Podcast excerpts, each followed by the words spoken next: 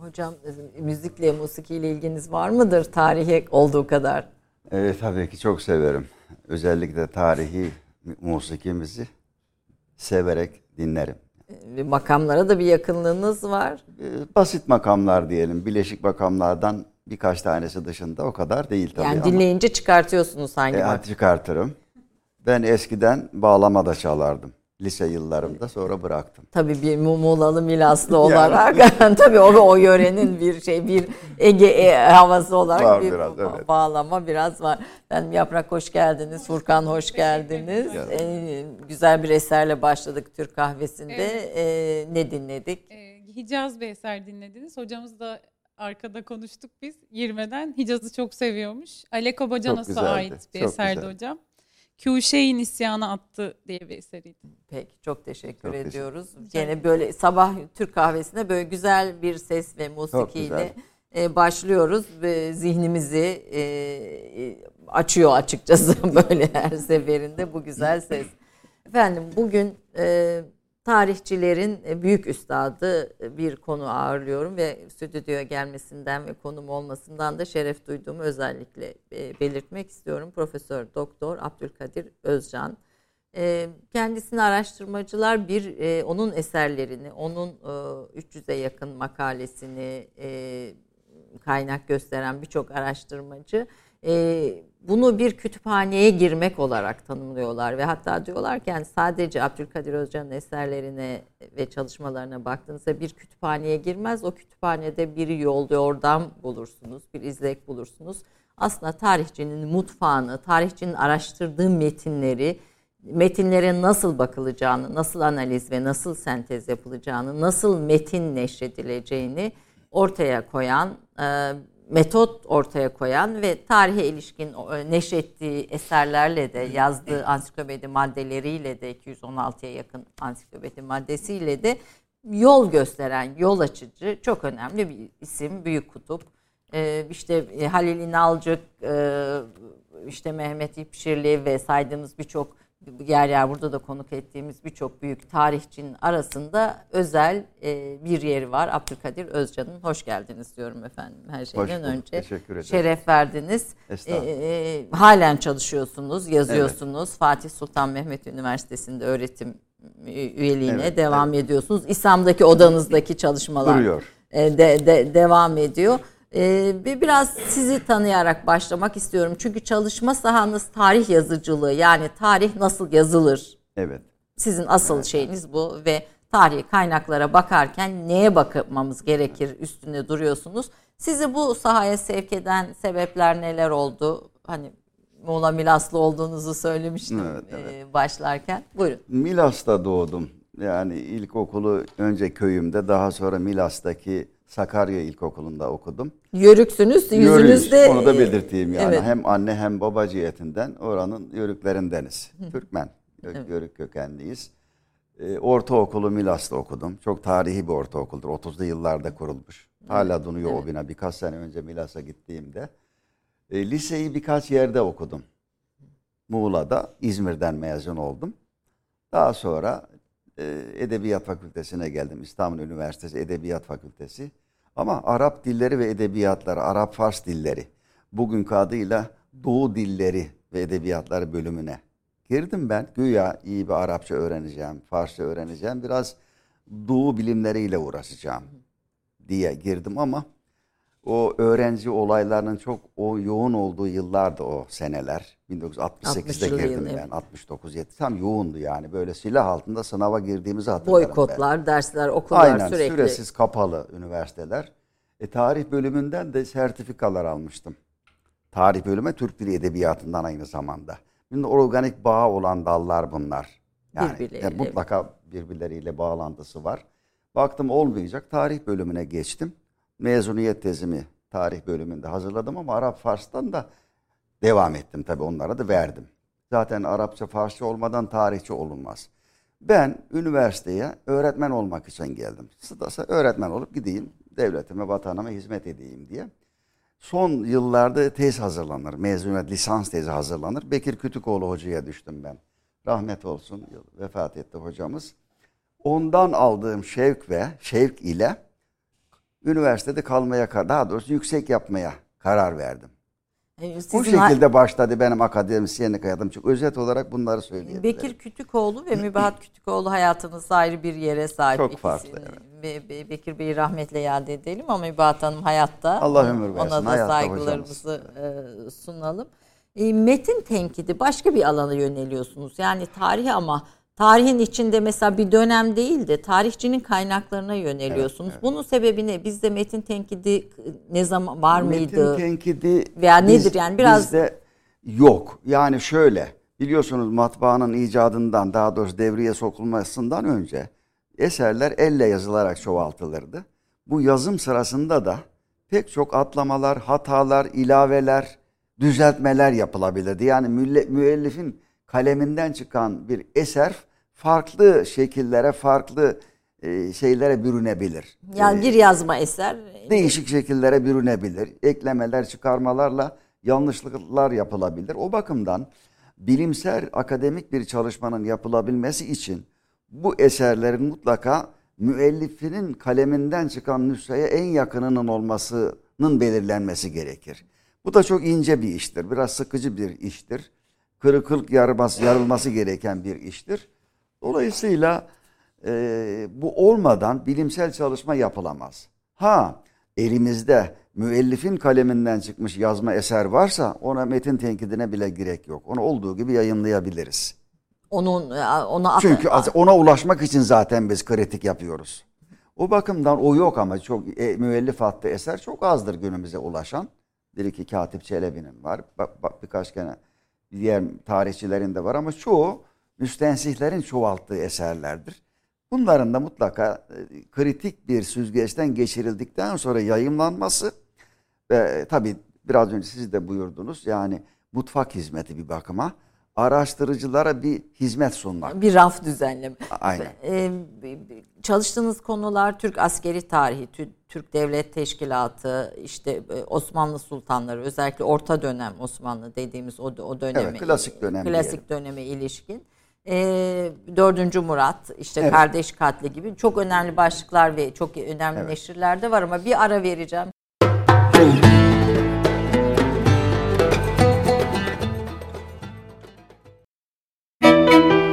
Abdülkadir Özcan, otuz Mayıs bin dokuz yüz kırk sekiz tarihinde Muğla ili Milas ilçesinin Çantır köyünde doğdu. bin dokuz yüz yetmiş ikide İstanbul Üniversitesi Edebiyat Fakültesi Arap-Fars Filolojisi ile tarih bölümlerinden mezun oldu. bin dokuz yüz yetmiş yedi yılında Osmanlı Müesseseleri ve Medeniyeti Tarihi Kürsüsü'ne asistan olarak atandı, üç yıl sonra da doktorasını bitirdi. bin dokuz yüz seksen yedide Mimar Sinan Güzel Sanatlar Üniversitesi Tarih bölümüne geçen Özcan, bin dokuz yüz doksan üçte profesör oldu ve iki bin ona kadar bu üniversitede görev yaptı. Bu arada iki bin iki bin bir eğitim-öğretim döneminde Kazakistan'da Hoca Ahmet Yesevi Uluslararası Türk-Kazak Üniversitesi'nde Türk Devletleri Tarihi Bölüm Başkanlığı'nda bulundu. iki bin onda Mimar Sinan Güzel Sanatlar Üniversitesi'ndeki görevinden kendi isteğiyle emekliye ayrıldı. Hala Fatih Sultan Mehmet Vakıf Üniversitesi'nde öğretim üyesi olarak görev yapmaktadır. bin dokuz yüz doksan beş iki bin bir yılları arasında Atatürk Kültür Dil ve Tarih Yüksek Kurumu, Türk Tarih Kurumu asli üyeliği yapan Profesör Doktor Abdülkadir Özcan hala aynı kurumun şeref üyesidir.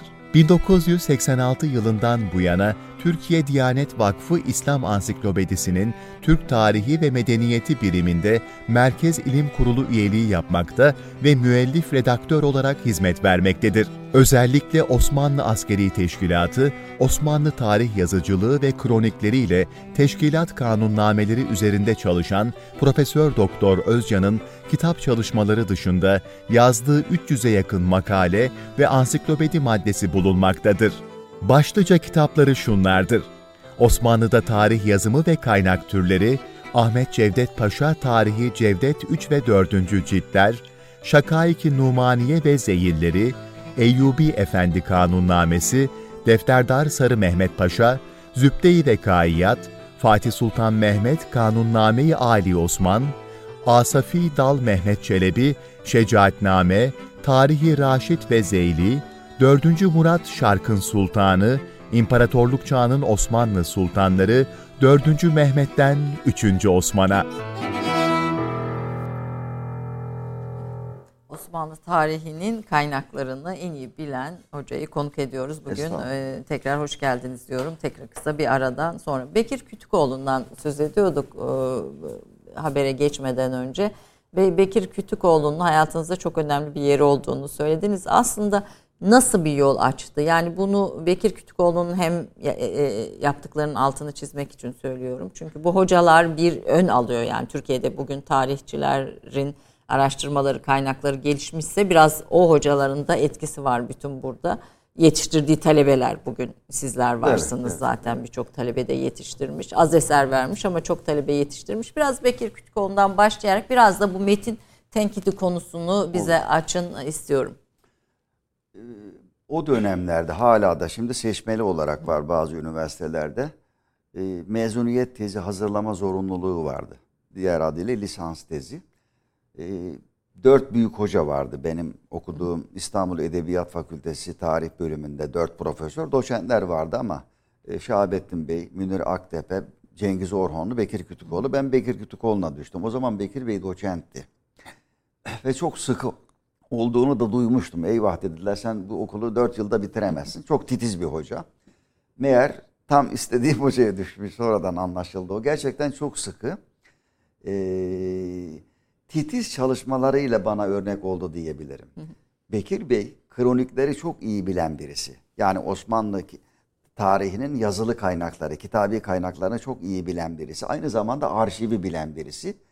Ee, çalışmalar yaptırırken bizi oralara gönderirdi ve bizi bizde çalışma, araştırma azmi uyandıran kişidir diyebilirim. Çünkü tez yaparken benim fikrim değişti. Mezuniyet tezi hazırlarken, ha dedim ben buna devam edeyim şeklinde doktora yapmaya karar verdim. O yıllarda yüksek lisans mecburiyeti yoktu. Biz doğrudan doktoraya başladık. Şimdi o sonradan, YÖK'ten sonra geldi. Bazı üniversitelerde vardı, bazılarında yoktu. Bizim İstanbul Üniversitesi'nde yoktu. Doğrudan doktoraya başlardık. Benim Bekir Bey ile çalışmam böyle başladı. Hatta biraz da Arap-Fars Filolojisi'nden gelmenin bir böyle bir havasıyla, biraz böyle balapervazlık da yapıp, ben Farsça bir eserin üzerinde çalışmak istiyorum hocam dediğimde, ben bir esere başlattım, onunla devam ettirmek istiyorum demişti. Ha dedim, biraz bu şeyimiz kırıldı orada. Yüksekten uçmamız kırıldı. Böyle oldu hocayla. Tabii hususi sohbetlerinde çok bulundum. Ondan tarih sevgisini e, aldım. Tarih e, araştırma zevkini aldım diyebilirim. Şunu da ekleyeyim. Ben lisedeyken inanın tarihim, tarihim orta seviyedeydi. Felsefe, kompozisyon, edebiyat çok daha yüksekti. Kaderi ilahi tarihçi olduk sonra yani. İnanın. Ve de tarihin en zor, en işçilik yani, isteyen kısmı yani. yani. Sonuçta ince iş, işçilik çok ve sabır iş. isteyen. Çünkü e, biraz önce konuşurken hocamla eserlerine e, kaç yılda hazırladınız diyorum. İşte on yıl, dokuz yıl, üç yıl. Yani evet, eserlerin hani ortalama hazırlanma süresi zaten evet, bir ömür. Yani e, hayatınızın yüzde doksanını tarihin peşinde neredeyse geçirdiğinizi söylüyorsunuz. Vaktinizin pardon yüzde doksanını doğru, tarihle uğraşarak geçirdiğinizi doğru, söylüyorsunuz. E, Türkiye'de metin tenkidi meselesini konuşuyorduk.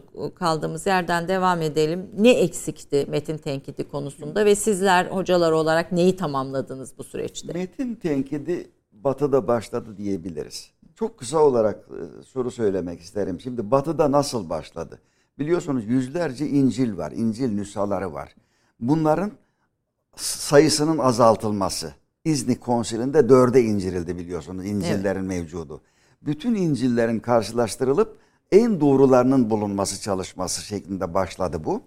Aynı zamanda Rönesans'la başlayan eskiyi araştırma, eski Yunan ve Roma edebiyatlarını araştırma endişesi, düşüncesiyle ortaya çıktı. Eski klasiklerin e, orijinallerine ulaşma düşüncesi. Dolayısıyla bu iş biraz da e, çok çok sıkı çalışmayı gerektiren bir iş. Filoloji bilmeyi gerektiren birisi. Filoloji bunun altını tabii çok çiziyorsunuz. Filoloji derken tek yani bir dil kastetmiyorsunuz herhalde. Bir dilin yapısı, geçirdiği evreler. Şimdi Türkçenin bile Orta Asya'daki Türkçe ile günümüzdeki Türkçe bir değil. Bazı kelimelerin anlamlarında sapmalar olmuştur, yaşanmış. Bu doğaldır bu. Dolayısıyla tarih çalışacak bir kişi o yüzyılın dilini de bilmesi gerekir. Yoksa günümüz şeyiyle bakarsa, e, mantalitesiyle bakarsa tam olarak anlam veremez. Yani aynı kelime on dördüncü yüzyılda başka, on sekizinci yüzyılda başka. Anlam kayması oluyor. Hatta bazen o yüzyıllarda normal görülen bir dil günümüzde müstehcen bir anlama dönüşebiliyor. Onu da söyleyebilirim. Yani o yüzden bayağı o dilin bütün e, anlam şeylerine, e, tarihine de vakıf evrelerini olması, bilmesi gerekir. Gerek. Filoloji bu. Filoloji olmadan zaten edisyon kritik yapılmaz.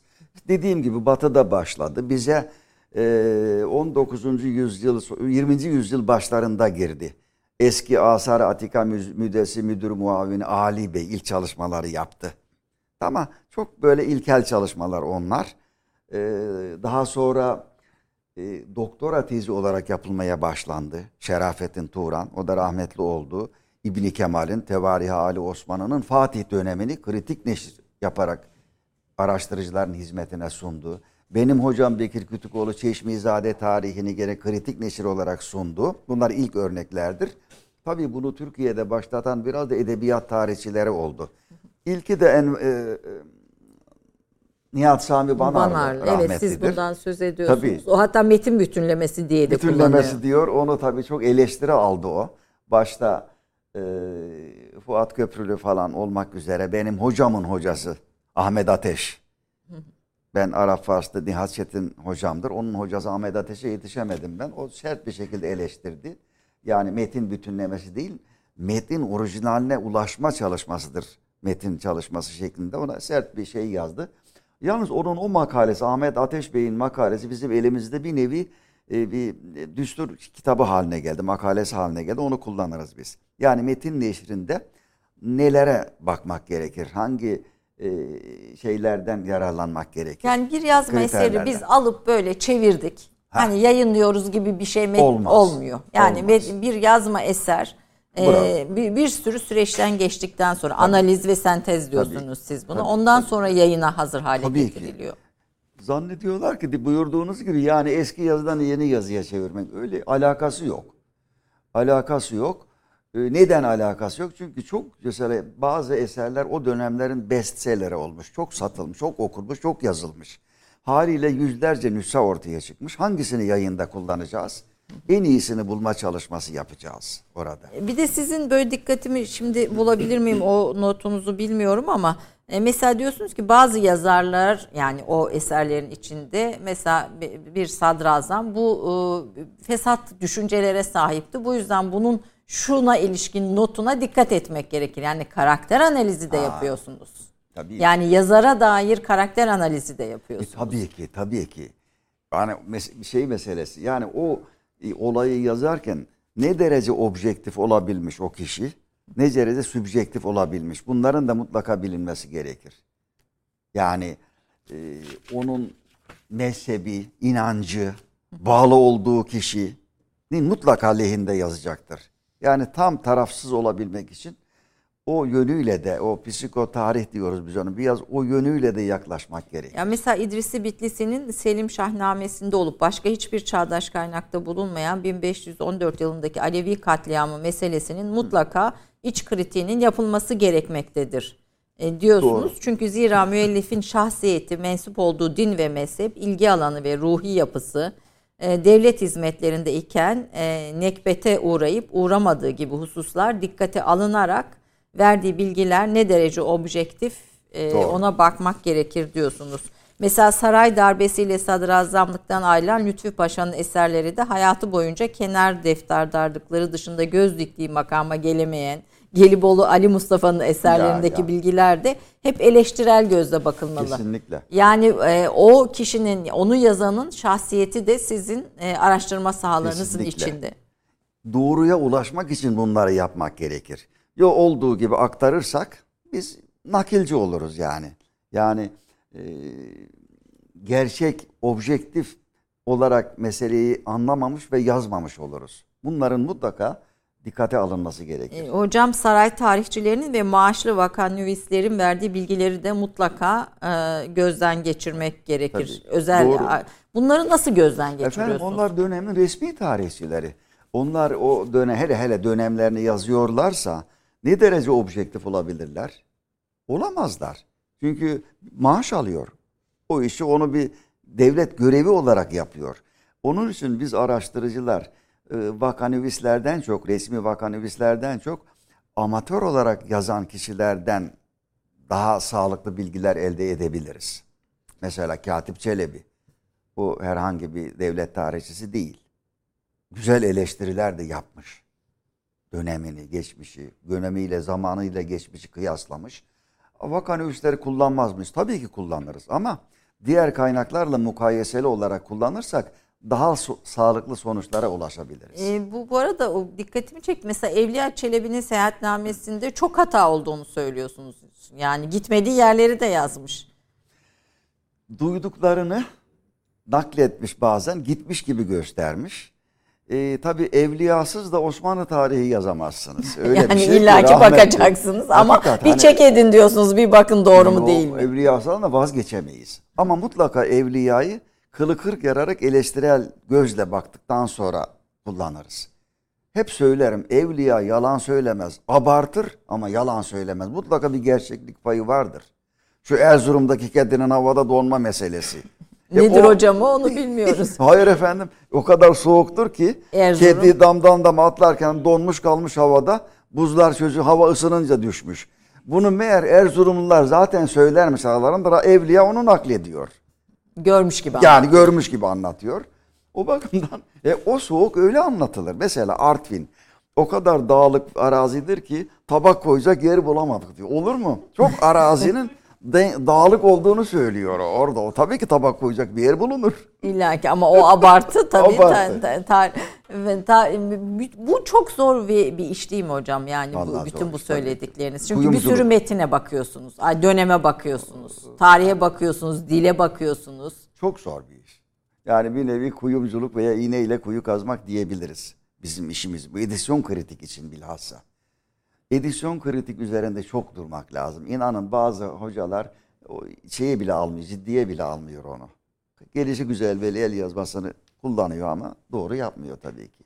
Yani kes yap bir tarih kitabı yazılmaz ancak yazılmaz, metin kritiğiyle yazılmaz. Yazılabilir diyorsunuz. Bunu hala anlatamıyoruz. İşte acizane ben ya yüksek lisans ya doktora iki tezden birisinin metin neşri olmasına dikkat ediyorum. Çocuğun ilgi alanı tabii önemli. Adayın ilgi alanı önemli ama bir tane bir metin çalışması yapsın, bir de bir araştırma yapsın tabii. Hayatını sürekli metin çalışması yaparak geçiren de biraz kısır kalır tabiri caizse. Hep metinlerin içinde de boğulup kalmasın. Biraz da birikimlerini versin, sentez yapsın. Hem analiz hem sentez diyorsunuz. Evet, evet. İkisi, ikisi evet. Bir arada. Burada Bekir Kütükoğlu hocanın da önerileri var Türkiye'deki metin kritiği konusunda. Sizin de buna ilaveleriniz var. Türk-Arap-Fars filolojilerine aşina bir heyetin kurulmasını önermiş. Evet. Gerçekleşti mi bu? Gerçekleşti ama bir sonuç gelmedi.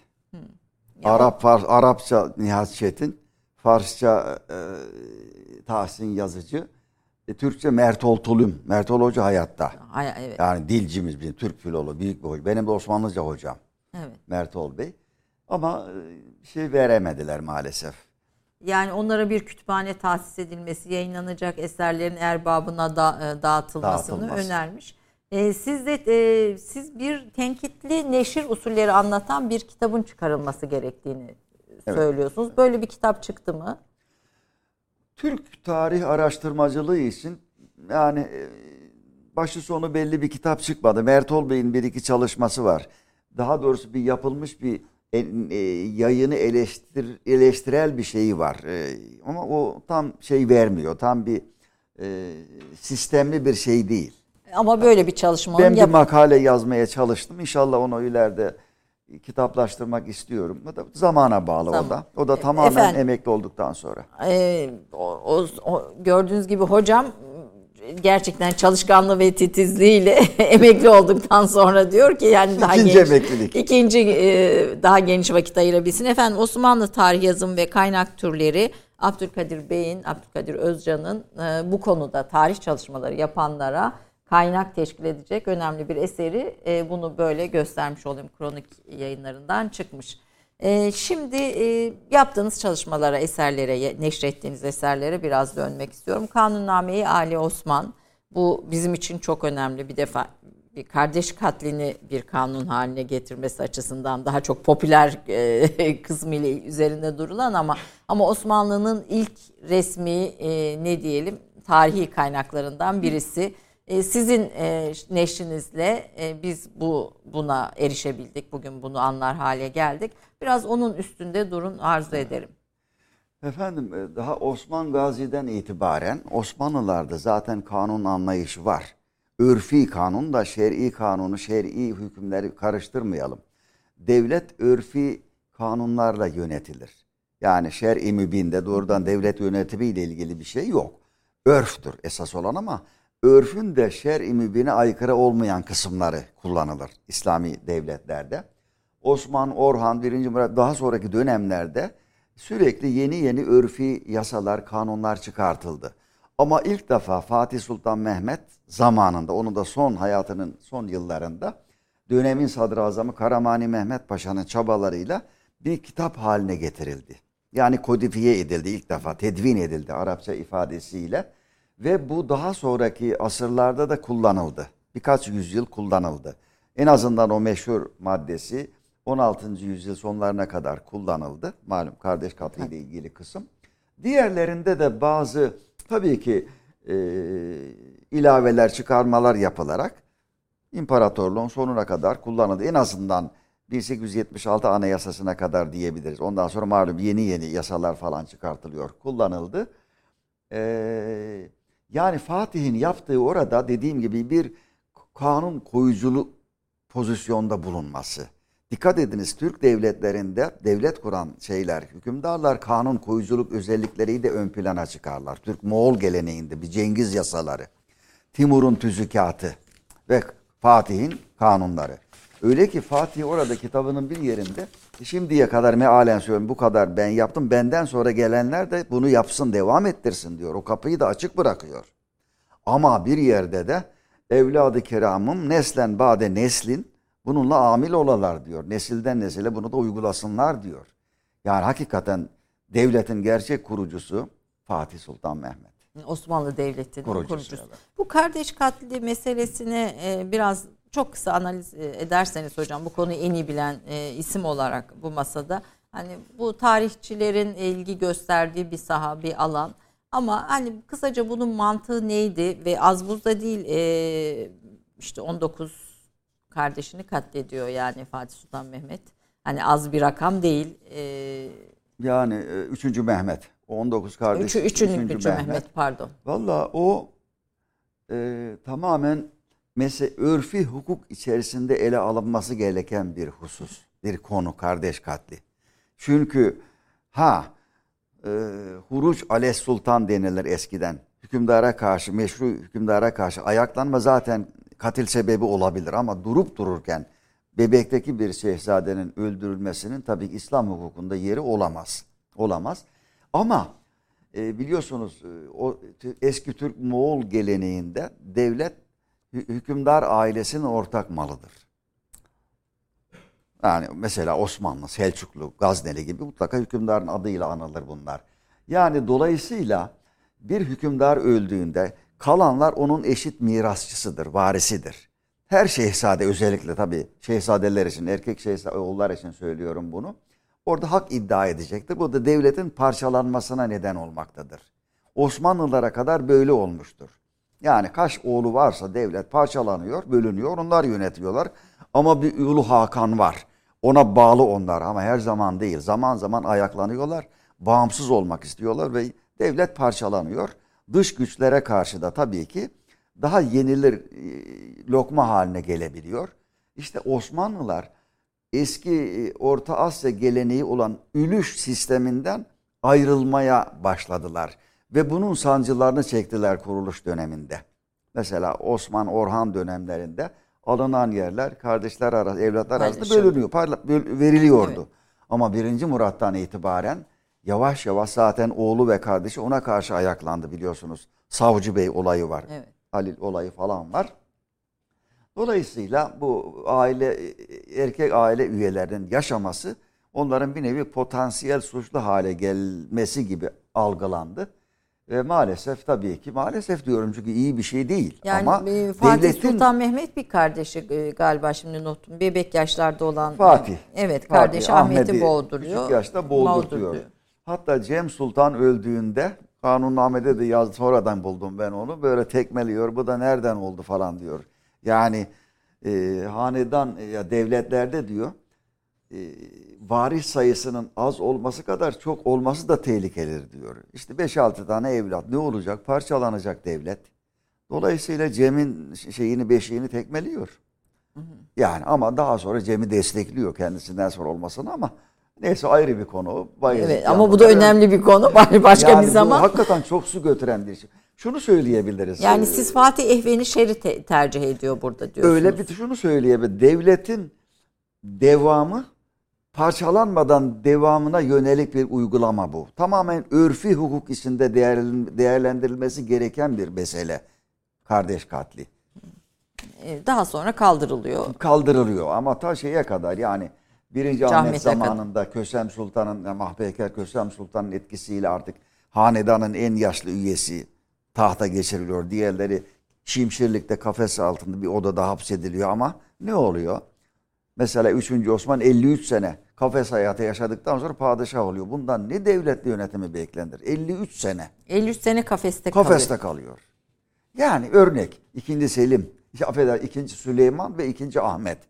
Yine kırk küsur sene kafes arkasında kalmışlar. Sonra padişah olmuşlar. Dolayısıyla ben acizane şu kanaatteyim. Yani Fatih'in kurduğu devlet on altıncı yüzyıl sonlarından itibaren yani bir değişim geçirmiş. Tagayyür denilir ona bizim eski siyasetnameli. Tagayyür ve fesat derler aynı zamanda tabii ki.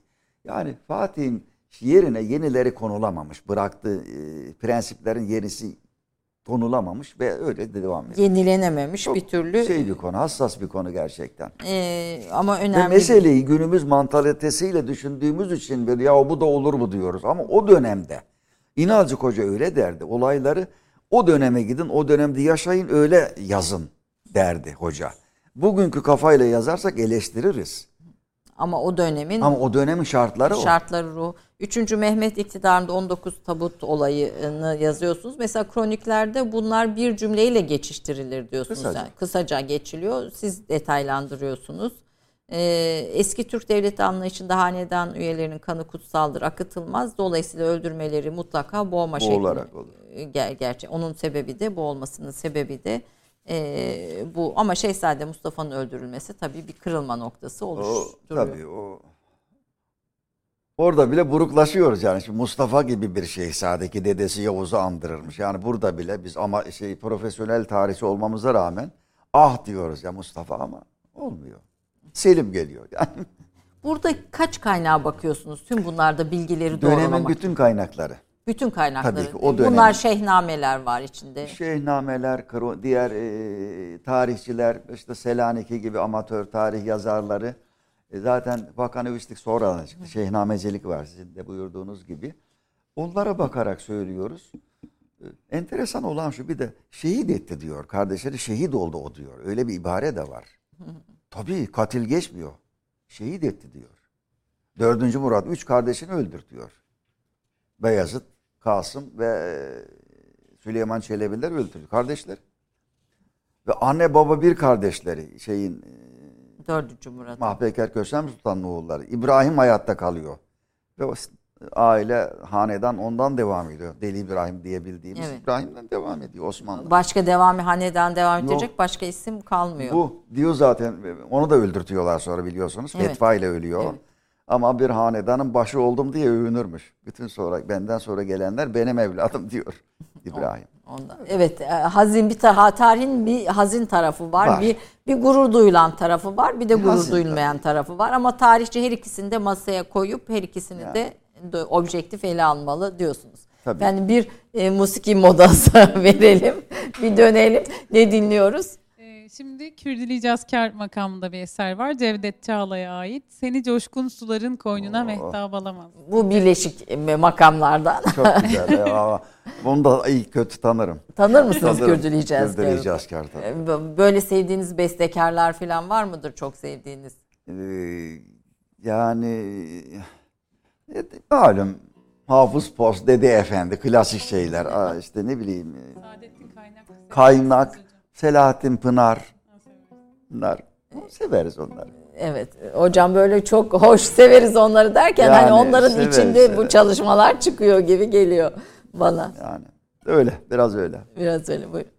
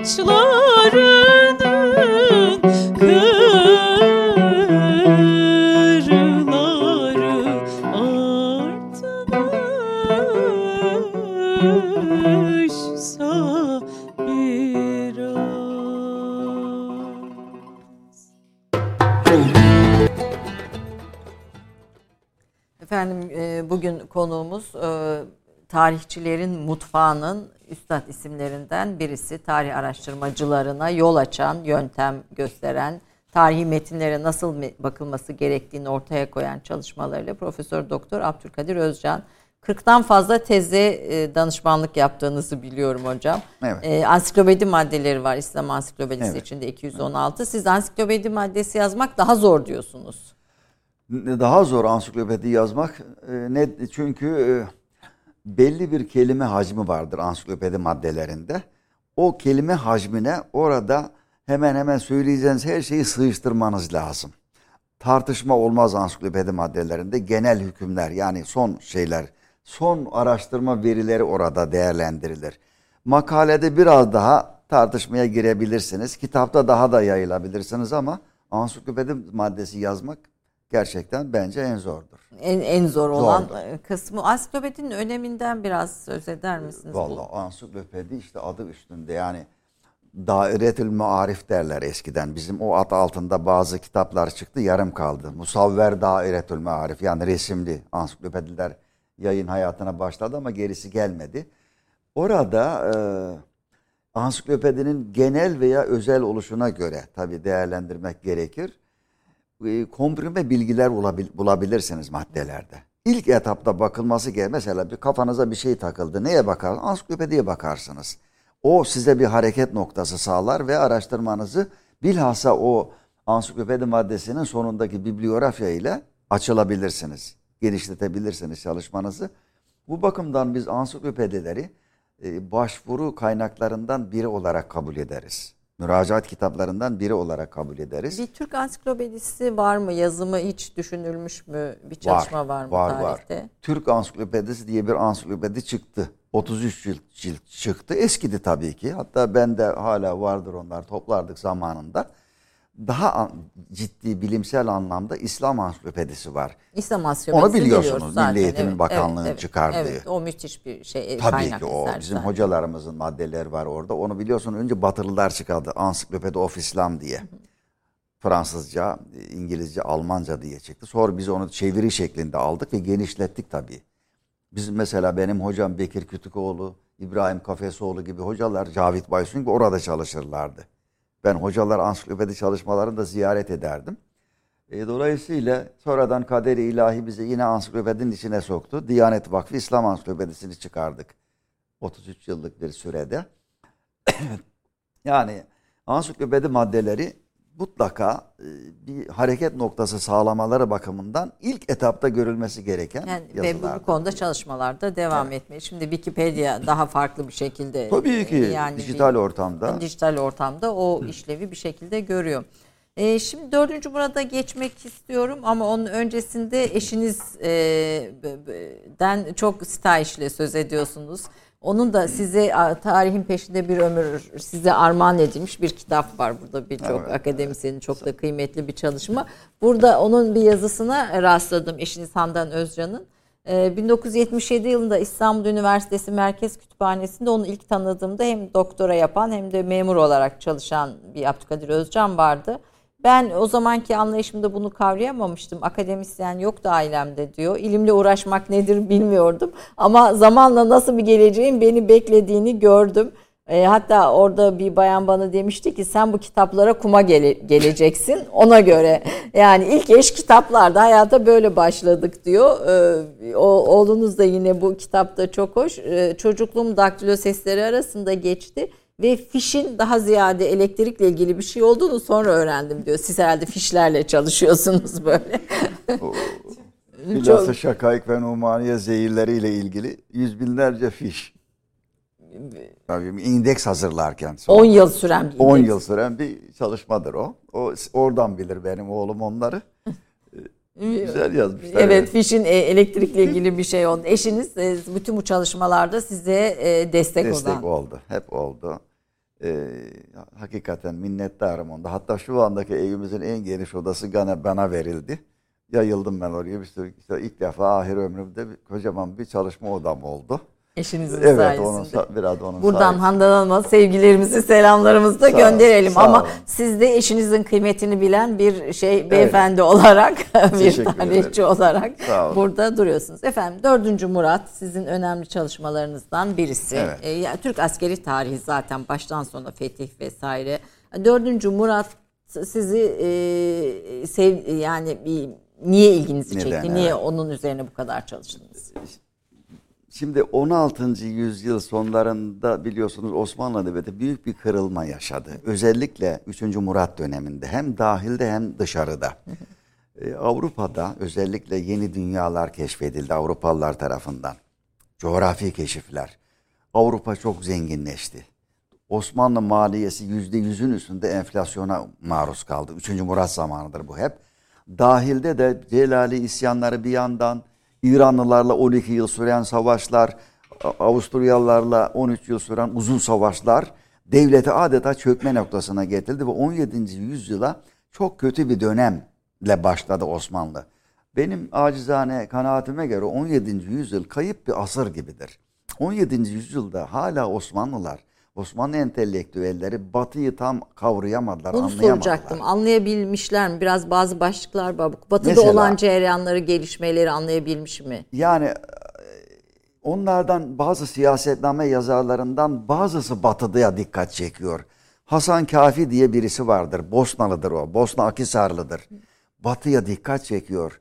Üçüncü Mehmet'in Haçova-Eğrisef savaşlarına katılmış. Batı eski Batı değil. Silah düzeni değişmiş, tabur sistemi gelmiş, savaş düzenleri değişmiş. Biz hala klasik sistemde, dikkat çekiyor ona. Daha sonra asrın ortalarında Katip Çelebi Batı'ya dikkat çekiyor ama bizim siyasetname yazarlarımız hala gelenekçi. İşte da bozulmaları, çöküş hep içeride arıyorlar. İçeride de var, yok değil.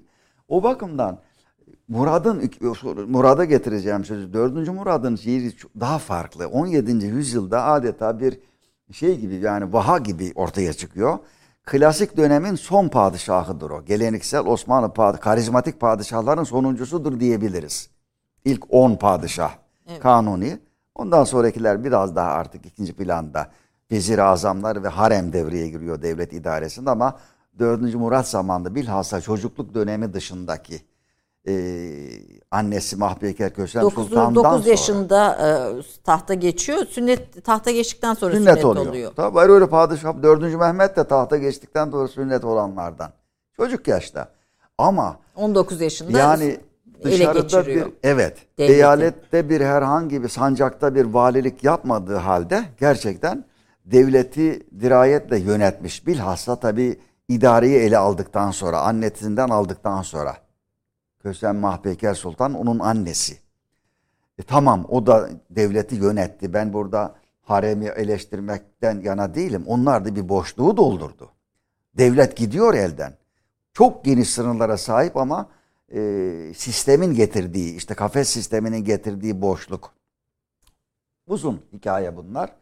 Dördüncü Murad'ın yeri çok başka olduğu için böyle bir eser yazma düşüncesi hasıl oldu ve müstakil olarak dördüncü Murad'ı ele almak istedim. Böyle çıktı bu. E, acımasız e, yanlarıyla sert da bilinir. Sert yanlarıyla çok da bilinir. Sert. Ama siz onu bir taraftan da bir dahi olarak da tanımlıyorsunuz. Vallahi idarede öyle yani. Ben eskilerle kıyaslayarak söylüyorum. Yani karizmatik padişahların sonuncusu. Yani. yani ne yapmış dördüncü Murat?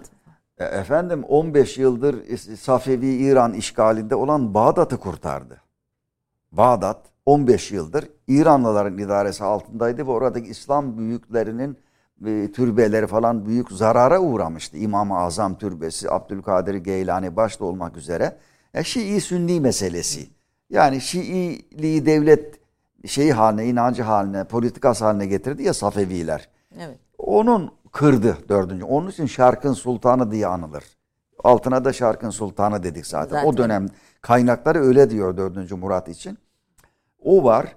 Ee, aynı evet. zamanda dahilde bazı düzenlemeler yaptı. Yani Celalileri çok sert bir şekilde bastırdı isyanları. İstanbul'u efendim kargaşadan kurtarmaya çalıştı. Tebdili kıyafetle başta İşte işsiz güçsüz kişilerin bulunduğu yerlere baskınlar düzenledi. Yıllar önce bir film vardı dördüncü Murat'la ilgili. Cihan Ünal e, oynamıştı. Evet, bak, bir tiyatro eseri. Güzeldir evet, o. Evet. Güzel bir Turan Oflazoğlu'nun diyeceğim. Tabii. Turan yani, Oflazoğlu'nun eserinden yani, senaryosunda. Orada fena değildir o. Yani inşallah bir gün gösterilir. Bunları yaptı. Ha, sert icraatlerde bulundu tabii ki. Tabii mesela seferlere giderken İsyanla ufak tefek alakası olanları ortadan kaldırdı. İcraatleri çok sertti. Buna katılır veya katılmayın. Bu arada hayır, şairlerde, o icraatlerde şair Nefi gibi. Nefi. Yani, Nefi yani çok büyük şair. Hele hele hic- hiciv alanında büyük isim. Başta o olmak üzere onlar da nasiplerini aldılar tabii bu sertlikten. E, dili, nefi diliyle uğradı. Yani, Hakkın yani. belasına şiiri. Siyami kazası, Bilebilin kazası. Evet, bir şey. E, bir, bu bu konuda bir eser.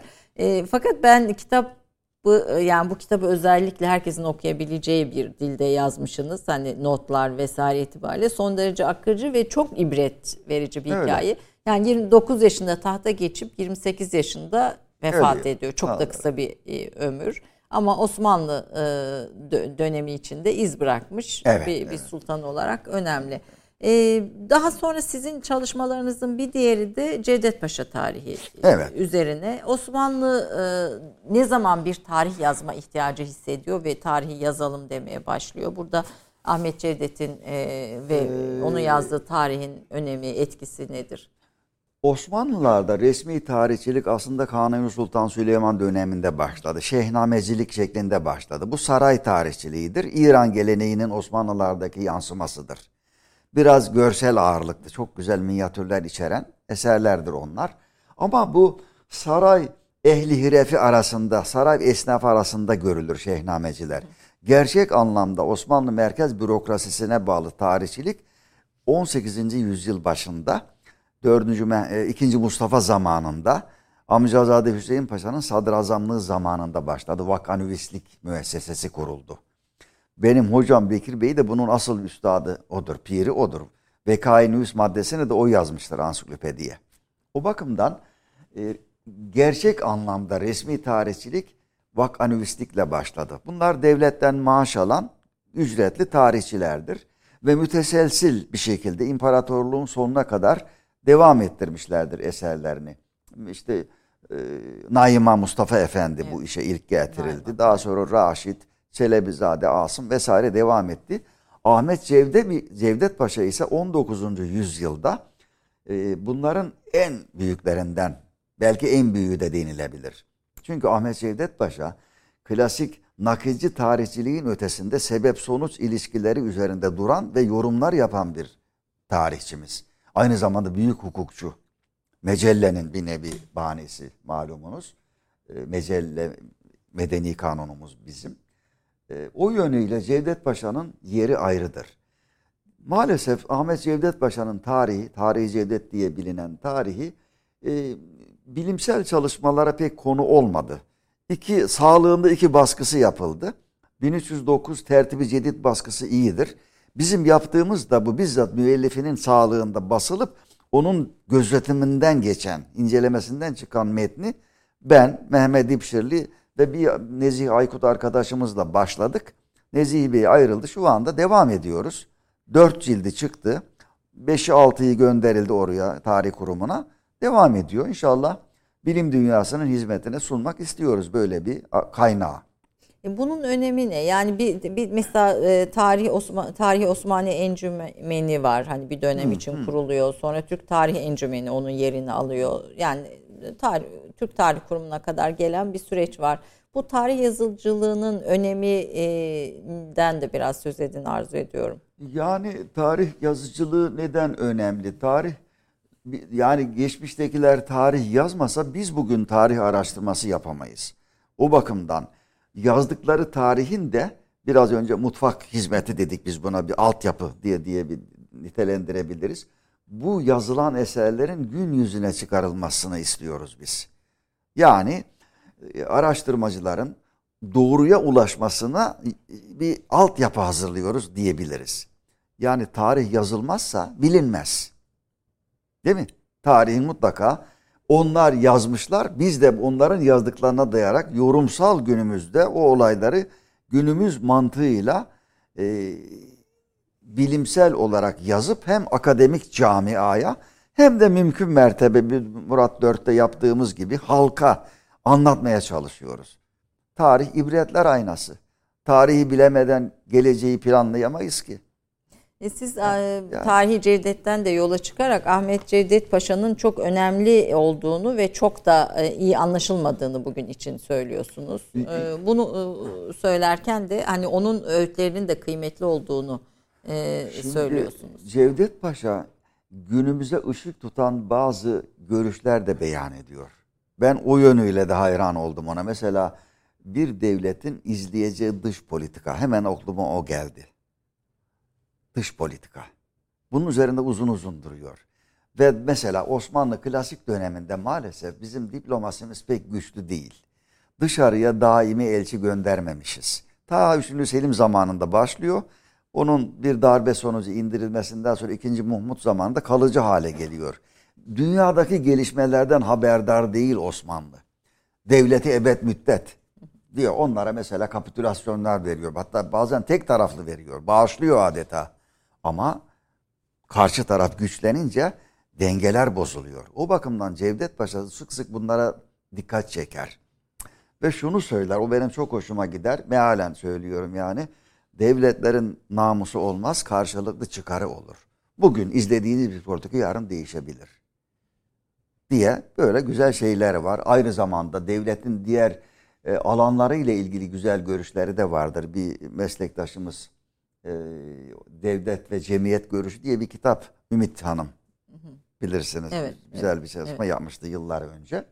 Orada bunları görebiliyoruz.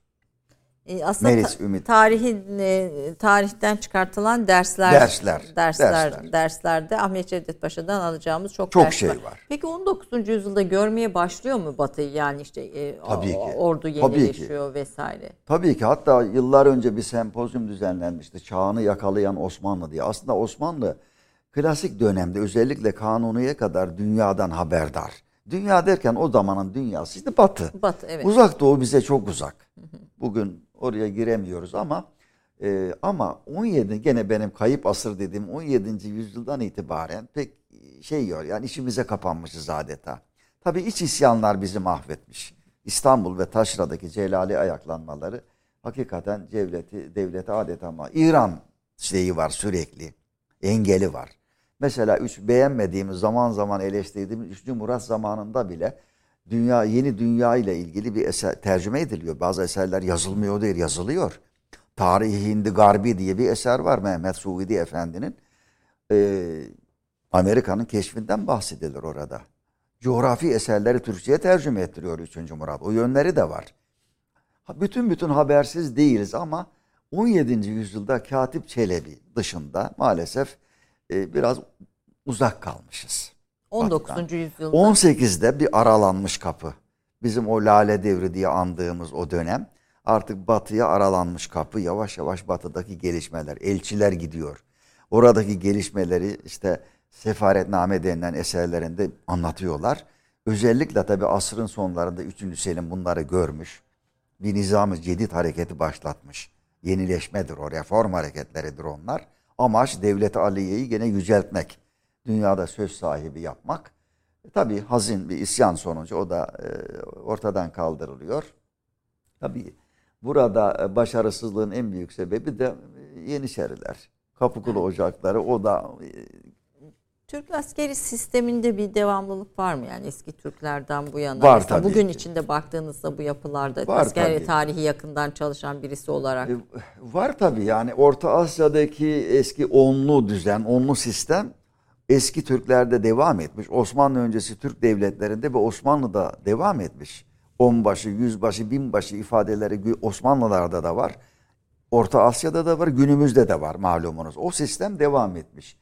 Yalnız Osmanlılar e, Kapıkulu Ocakları diye devşirme ve pençik sistemine bağlı yeni bir askeri ordu kurmuşlar. Türklerden yapılmaz, devşirme yapılmaz Türklerden. Çünkü Türkler devletin zaten sahibidir. Türklerden, Türk ailelerden kul da olunmaz. Bir de kul sistemi var Osmanlı'nın uyguladığı. İkinci Murat zamanında artık sistemin e, saraya da alınması ve ikinci Mehmet Fatih Sultan Mehmet zamanında da kurumsallaşması. Kul sistemi. Yani devşirme kökenlilerin devletin önemli kadrolarına gelmesi meselesi. Yani devşirilen çocuklar sadece askeri alanda değil onların zikirleri dedi, saray hizmetinde yetiştirildikten sonra da devlet idaresi. Sokollu örneğini hep veririz. Evet. Böyle bir adam çıkmış yani. Bu da on yedinci yüzyıldan itibaren bu da işlemez hale geliyor. O mekanizma da işlemiyor. Yani gitmiyor. Orada da bir, Tabii bir ki. ya aslında de yenileş, yenileşemiyor devlet. Kendini yani yenileyemiyor. Yani bir türlü bravo. Yani e, niyet var, çaba var ama başarı yok. Sonuç yok. Bunu neye bağlıyorsunuz? İşte biraz kahtı rical dedikleri eski adam kıtlığına bağlıyoruz. Mesela bazı yenilikçi hükümdarlar var ama etraflarında adam yok. Biraz mektepleşmenin geç başlaması. Bakınız Osmanlılar'da devlet memurları, devlet nasıl yetişiyor? Enderun'da yetişiyordu. Enderun da çöküyor zamanla. Yani daha fonksiyonel halini biraz daha yitiriyor. Onun yeri doldurulamıyor. Mektepleşme gene on sekizinci yüzyılda. on sekizinci yüzyılda bir toparlanma başlamış. Mühendishane mektepleri başta olmak üzere mektepler kuruluyor. Daha sonra tabii Harbiye başta olmak üzere Mahmut'tan itibaren de diğer okullar devreye giriyor. Bize yenilikler askeri yönden gelmiştir. Önce askeri, daha sonra sivil kesime. Yani işte mühendishaneler askeridir başlangıçta, sonra sivilleşiyor. İTÜ'nün, İstanbul Teknik Üniversitesi'nin kökeni şeye, Mühendishane-i Berri-i Hümayun'a gider. Üçüncü Selim zamanında kurulan Kara Mühendishanesi'ne gider. Buna bağlıyorum. Eğitimin biraz ihmal edilmesi Geç. gibi geliyor bana. Şimdi tabii tarihi bu kadar detaylı ve bir sürü kaynakla doğrulayarak, yani en doğru şeyine ulaşarak çalışmış birisi olarak kahramanlar ve e, hainlere bakışınız nasıl mesela? İşte yani kahramanlar derken iyi niyetli, devletin düzlüğe çıkmasını isteyen bazı kişiler var ama birbirinin ayağını kaydıran başka kişiler de var. Şimdi aklıma kötü örnekler geliyor. Ya başarılı bir vezir, bir kumandan, serasker, Macaristan seyahatında başarılı. Merkezdeki vezir-i azam veya merkezdeki rakiplere ona yardım göndermiyorlar. Başarılı olursa bizim yerimize sadrazam atanır. Bunun örnekleri var. Gene on yedinci yüzyılda. Yani bir şeytan İbrahim Paşa vardır. Sonra başarılarına doğru Melek İbrahim Paşa'ya dönüştü. Başarılı bir vezir ama başarıları devam etmesin diye merkezden gerekli yardım yapmayınca tabii Avusturyalara mağlup oluyor. Sonra kellesi gidiyor tabii ki. Başka sebepler de var. Merkeze sormadan barış girişimlerinde bulunuyor. Biraz şeylere girdik ama. Evet. Yani Aa, ama oraya, bunlar da tarihin... Ama işte bunlar dediğiniz gibi arkadaki hainler bunlar. Ya Merzifonlu Kara Mustafa Paşa Viyana'da başarısız oldu, oldu diye merkezdeki rakipleri zil çalıp oynadılar. Oh be kurtulduk dediler. Ya bir devlet gidiyor. Macaristan gitti. Daha sonra birçok topraklar gitti. Böyle bir şey. Kısır bir döngü.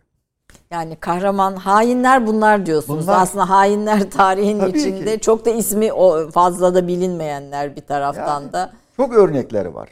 Maalesef yani. Mesela sizin var mıdır? Yani bu benim kahramanımdır. Bu benim hain dediğim. Aa, ben... Benim idolüm bakın gene on yedinci yüzyıl sadrazamı madem sordunuz Köprülüzade Fazıl Ahmet Paşa'dır. Neden? yirmi beş yaşında sadrazam oluyor, kırk bir yaşında vefat ediyor. Devleti adeta on altıncı yüzyıl dönemi yaşatıyor. Köprülü aile, bir köp bakın on yedinci yüzyıl kötü kötü dedim ama aileler bir Murat var. Dönemi var, bir de Köprülüler dönemi evet, var. Evet. Köprülü Mehmet Paşa, oğlu Fazıl Ahmet Paşa, küçük oğlum Fazıl Mustafa Paşa, bunlar bir adeta vaha gibi çölde, tabiri caizse.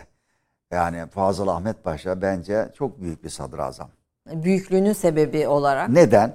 Aynı ordular, aynı kadroyla sefere çıkıyor, başarılı oluyor. Beri taraftan bir başka vezir çıkıyor, başarısız oluyor. Burada işte kişi, o dediğiniz o kahraman Aha. o bence. Ya yirmi dört yıl süren Girit meselesini çözümlüyor Fazıl Ahmet Paşa. Girit'i alamıyoruz bir türlü Venediklilerden. Sürekli yardım alıyor tabii o yüzden. Girit kocaman bir ada. O meseleyi çözüyor. Avusturyalılardan, batıdan alınan son topraklar gene Fazıl Ahmet Paşa tarafından gerçekleştiriliyor. Bir şey var, uy var. Malum. Uy var önünde bir Türk gibi kuvvetli sözü vardır batıda. Fazıl Ahmet Paşa'nın da zamanında söyleniyor bu söz. Böyle büyük bir kahraman. Büyük bir kahraman. Hain? Ya hain dedim işte merkezdeki şu adam diyemem yani. Merkezdeki çekemeyenler. Başarıları çekemeyenler. Bilhassa dış düşmanlara karşı dahilde ittifak yapmak gerekmez mi?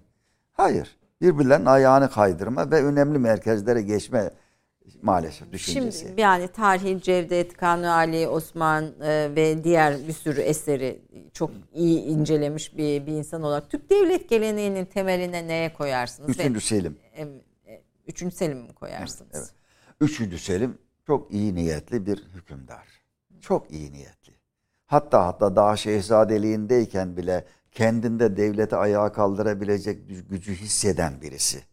Hatta on altıncı Louis ile mektuplaşmalar. O da sonra malum şey oluyor, bir pa- paşanın da başını yiyor o hadise. Yani Avrupa'dan haberdar birisi üçüncü Selim. Sıkı bir kafes hayatı da yaşamamış. üçüncü Mustafa'nın oğludur o. Nispeten serbest şey yapmış ve dünyayı tanıyan birisi. Ve işte ciddi anlamda ilk reform hareketini başlatan birisi. Nizam-ı Cedid. Nizam-ı Cedid sadece askeri reformları içermez. Devletin her E, meselesini e, kapsayan bir e, harekettir o Nizam-ı Cedid. Ama işte Kabakçı Mustafa önderliğindeki isyan. Belki arkada derin güçler var. Kabakçı sembolik olarak önde görülebilir. Tabii ki. Hocam bugün de derin devlet dediğimiz bir şey var. Derin var, güçler. Var. O zaman da var. var, var. Kim her bunlar dönem, nedir var, ya? Tabii, o hep var. Bilinmez onlar. Bir yönlendirenler vardır. Ya yani o zaman içinde var. Mesela akıl hocaları yani günümüzde bile vardır. Yani bu akıl hocaları var mıdır sizin böyle kaynaklarda e, dikkatinizi çeken? Yani mesela üçüncü Murat zamanında bazı hizipleşmeler var.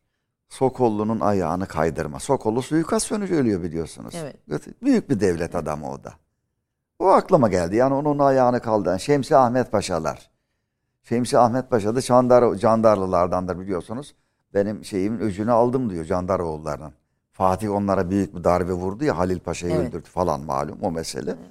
Yani bunlar ihanet şebekesi Tabii gibi. Kişisel hesapların kişisel, devlet maalesef yönetiminde yani. bir uygulamaya, bir sonuca sebep olması hainleri de belki bir şekilde ortaya koyuyor.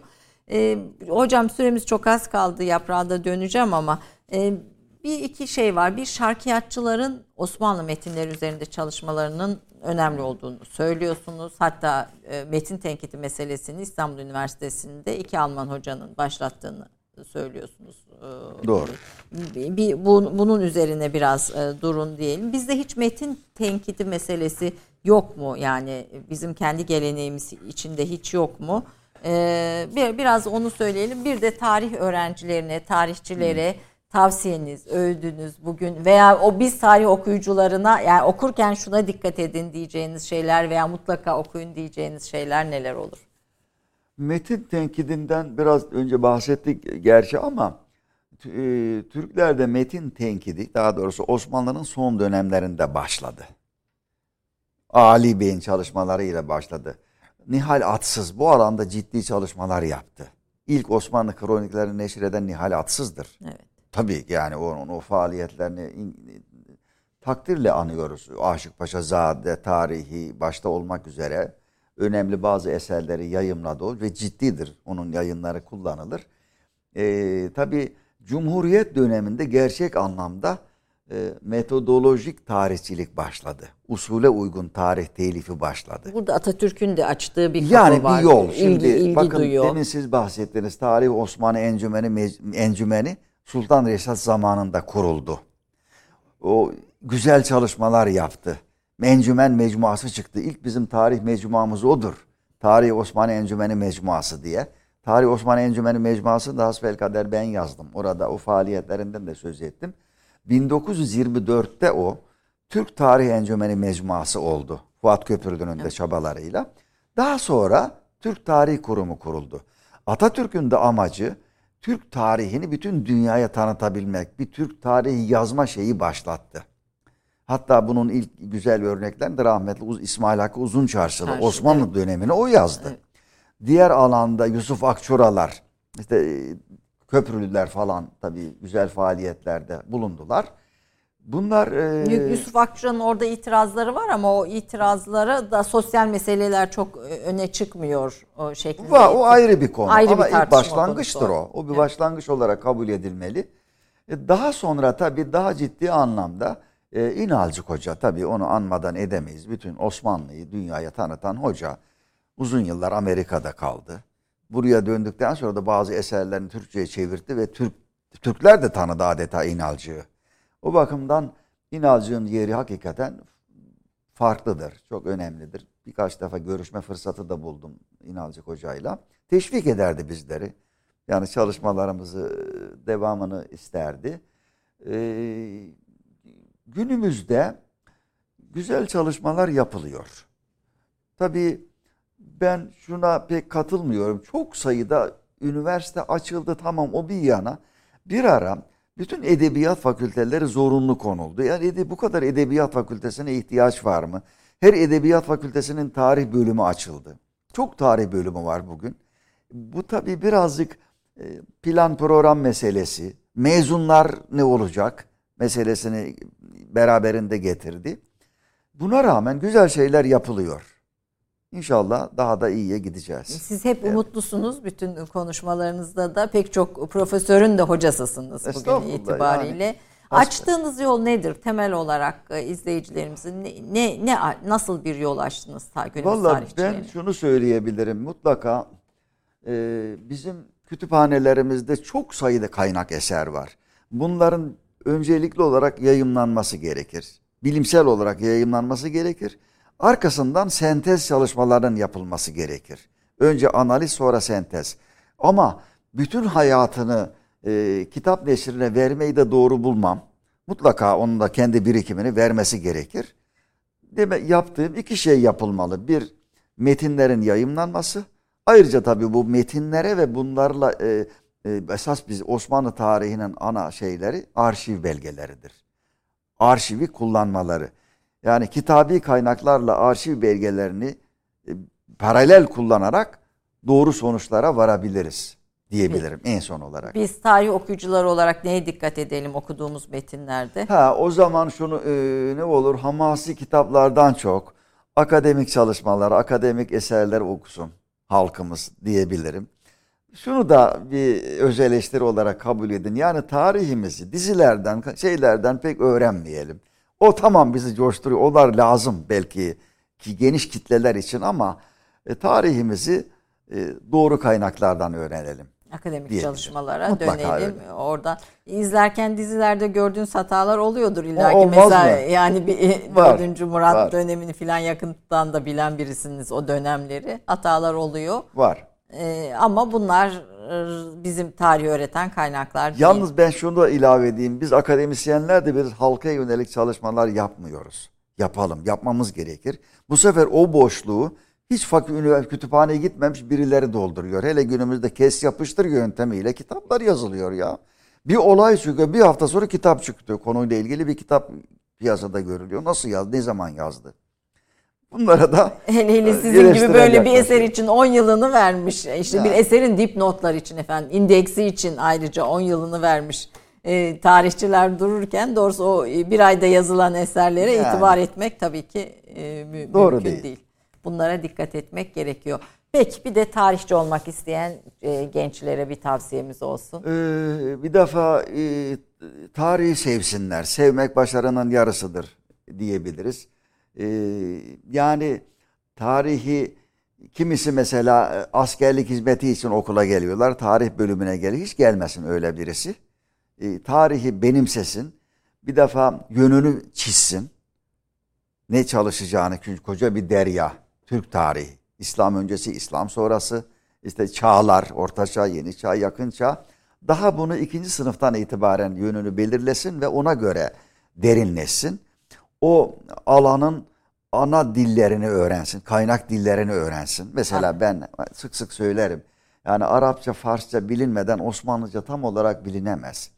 En azından Arapçanın sarf, kelime yapısı bilinmeden doğru Osmanlıca öğrenilemez. Tabii ki Farsçanın da çok büyük etkisi var. Bunlara önem versinler. Genç arkadaşlarımız için söylüyorum. Ve tabii bol bol bilimsel eser okuyarak, yerli yabancı, kendilerini bu alanda geliştirsinler. Ee, gene bu arada şarkiyatçılardan da çok önemli mutlaka tarihçiler var. Onlar da e, ha tabii ki. Tabii ki. Yani şarkiyatçı batılı meslektaşlarımızın da güzel eserleri var. Yani isim veremem şimdi ama e, batılılar bu alanda bize örnek olmuşlar. Bilhassa metin neşrinde. Evet. Yani onlara Türkiye'ye getiren biraz da o şeye gelen Hitler Almanya'sından Türkiye'ye gelenler var. Helmut Ritter gibi. Oscar, Reşer gibi mesela bunlar. O Reşer sonra da ihtida da ediyor galiba, Müslüman ediyor. Oluyor. Oscar Müslüman. Osman Reşer oluyor. Osman Reşer oluyor, Müslüman Tabii. oluyor. Bunların da açtığı bir yol var. Yol var. E, dizilerde en çok gördüğünüz hatayı da sorarak e, yaprağa dönüyorum. Neyle? Dizilerde en çok gördüğünüz tarih dizilerinde hata nedir? Ya hayal ürünü çok fazla. Yani çünkü mesela bir Ertuğrul dizisi eleştiri, yani bunu öz eleştiri gibi kabul edeyim. Ertuğrul Gazi ile ilgili neredeyse hiç bilgi yok. Bir iki kaynakta bir Ertuğrul diye geçiyor. Osman bile çok az anılır. Ertuğrul hiç yok. Dolayısıyla tamamen hayal ürünü. Zannediyor ki o filmi seyredenler onlar doğru. Onlar senaristin hayalindeki şeyler. O yönlerine dikkat etsinler. Onlara seyrederken biraz da e, o alanla ilgili eserleri okusunlar. Dizileri ben şu yönden takdir ediyorum. Biraz okumaya yönlendiriyor bazı arkadaşları, gençleri bilhassa. Soruyorlar, bize de soruyorlar. Böyle böyle var, var mı bunun aslı gibi de. Geliyor tabii sualler. Kuruluş döneminden hani neredeyse e, Fatih Sultan Mehmet'e kadar olan döneme dair çok kaynak yok. Yok. Özgün hiçbir kaynak yok. Bizans ve Batı, dönemin çağdaş Arap kaynakları, İlhanlı kaynaklarını kullanıyoruz. İlk özgün kaynaklarımız on beşinci yüzyılda ortaya çıkıyor bizim. Ama hiç yapılmasın, bunu yapılsın. Biraz daha böyle dikkat edilsin diyebilirim. E, o döneme dair bütün şeylerimiz Çin, Arap ve Fars kaynakları değil mi? Öyle. Kuruluş on beşinci Tabii. yüzyıla kadar. Tabii. Yani bizim Türk kaynaklarında bir pek not yok. Özgün yok. Özgün değil. İlk özgün. Zaten tarih önce yapılır sonra yazılır diye bir kural var. Türkler tarih yazmaktan çok tarih yapmışlar der dururuz. Bu doğrudur. Daha sonra yalnız bir de ortam oluşacak. Şimdi bin dört yüz iki Ankara Savaşı önemli bir kırılma noktası. O dönemden sonra başlıyor tarih yazımı. Adeta Osmanlı kendi meşruiyetini ortaya koymaya çalışıyor. İlk tarihler çıkıyor Fetret döneminde ve sonrasında. Tarih ondan sonra yazılmaya, yazılmaya başlıyor. Yaptığı kadar da yazmış ama yazmış. Yapmakta daha başarılı galiba. Galiba. Galiba. Efendim çok teşekkür ediyorum. Lütfettiniz. Hocaların hocası bir ismi bugün ağırladık. Böyle aslında onun bilgi hazinesinden, birikiminden böyle küçük küçük parçalar almaya ve size aktarmaya gayret ettik. Değerli bir isim olarak Abdülkadir Özcan'ın birikimleri, kitaplarında, eserlerinde, makalelerinde çok daha geniş istifadeye sunuluyor. Sağ olsun, bilgisini de sunan, açan herkese, öğrencilerine ve topluma açan bir tarihçi. Efendim çok çok teşekkür evet. ediyorum. Sağ olun. Yaprak. Evet, son olarak da Neveser Kökteş'e ait bir eser. Hayal ufkunda uçan binbir renkler diye evet, bir eser. Evet, çok güzel. Dinleyelim efendim.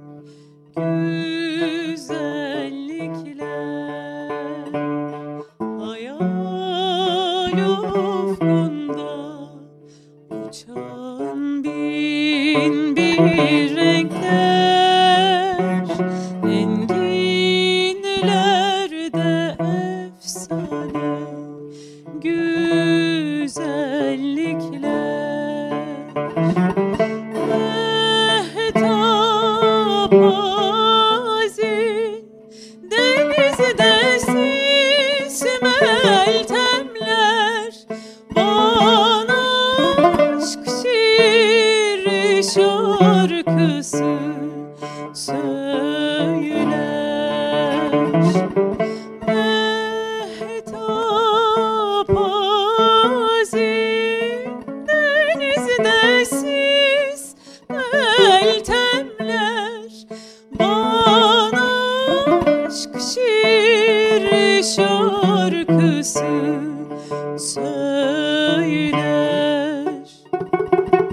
ruhum coşar.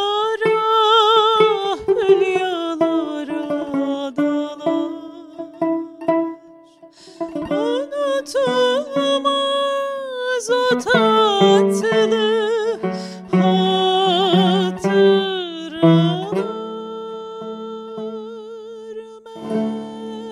Mehtap hazindeyiz nesiz meltemler, bana aşk şiiri şarkısı